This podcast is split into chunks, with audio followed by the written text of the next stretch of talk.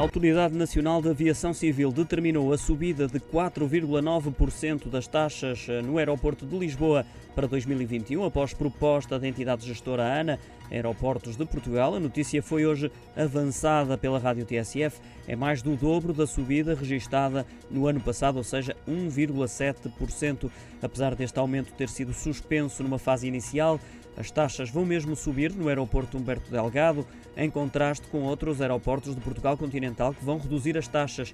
É o caso do aeroporto Francisco Sá Carneiro no Porto, que registra uma descida de perto de 13%, e o aeroporto internacional de Faro de 5,3 pontos percentuais, devido à quebra de passageiros resultante da pandemia. A TSF dá conta do descontentamento das companhias aéreas, mas segundo a ANA, este aumento trata-se de um acerto dos valores tarifários, uma vez que os aumentos de 2017 e 2018 deveriam ter sido mais elevados, de acordo com o contrato assinado entre a entidade gestora do aeroporto da Portela e o Estado. O aumento anunciado vai permitir um encaixe de 10 milhões e 800 mil euros em 2021.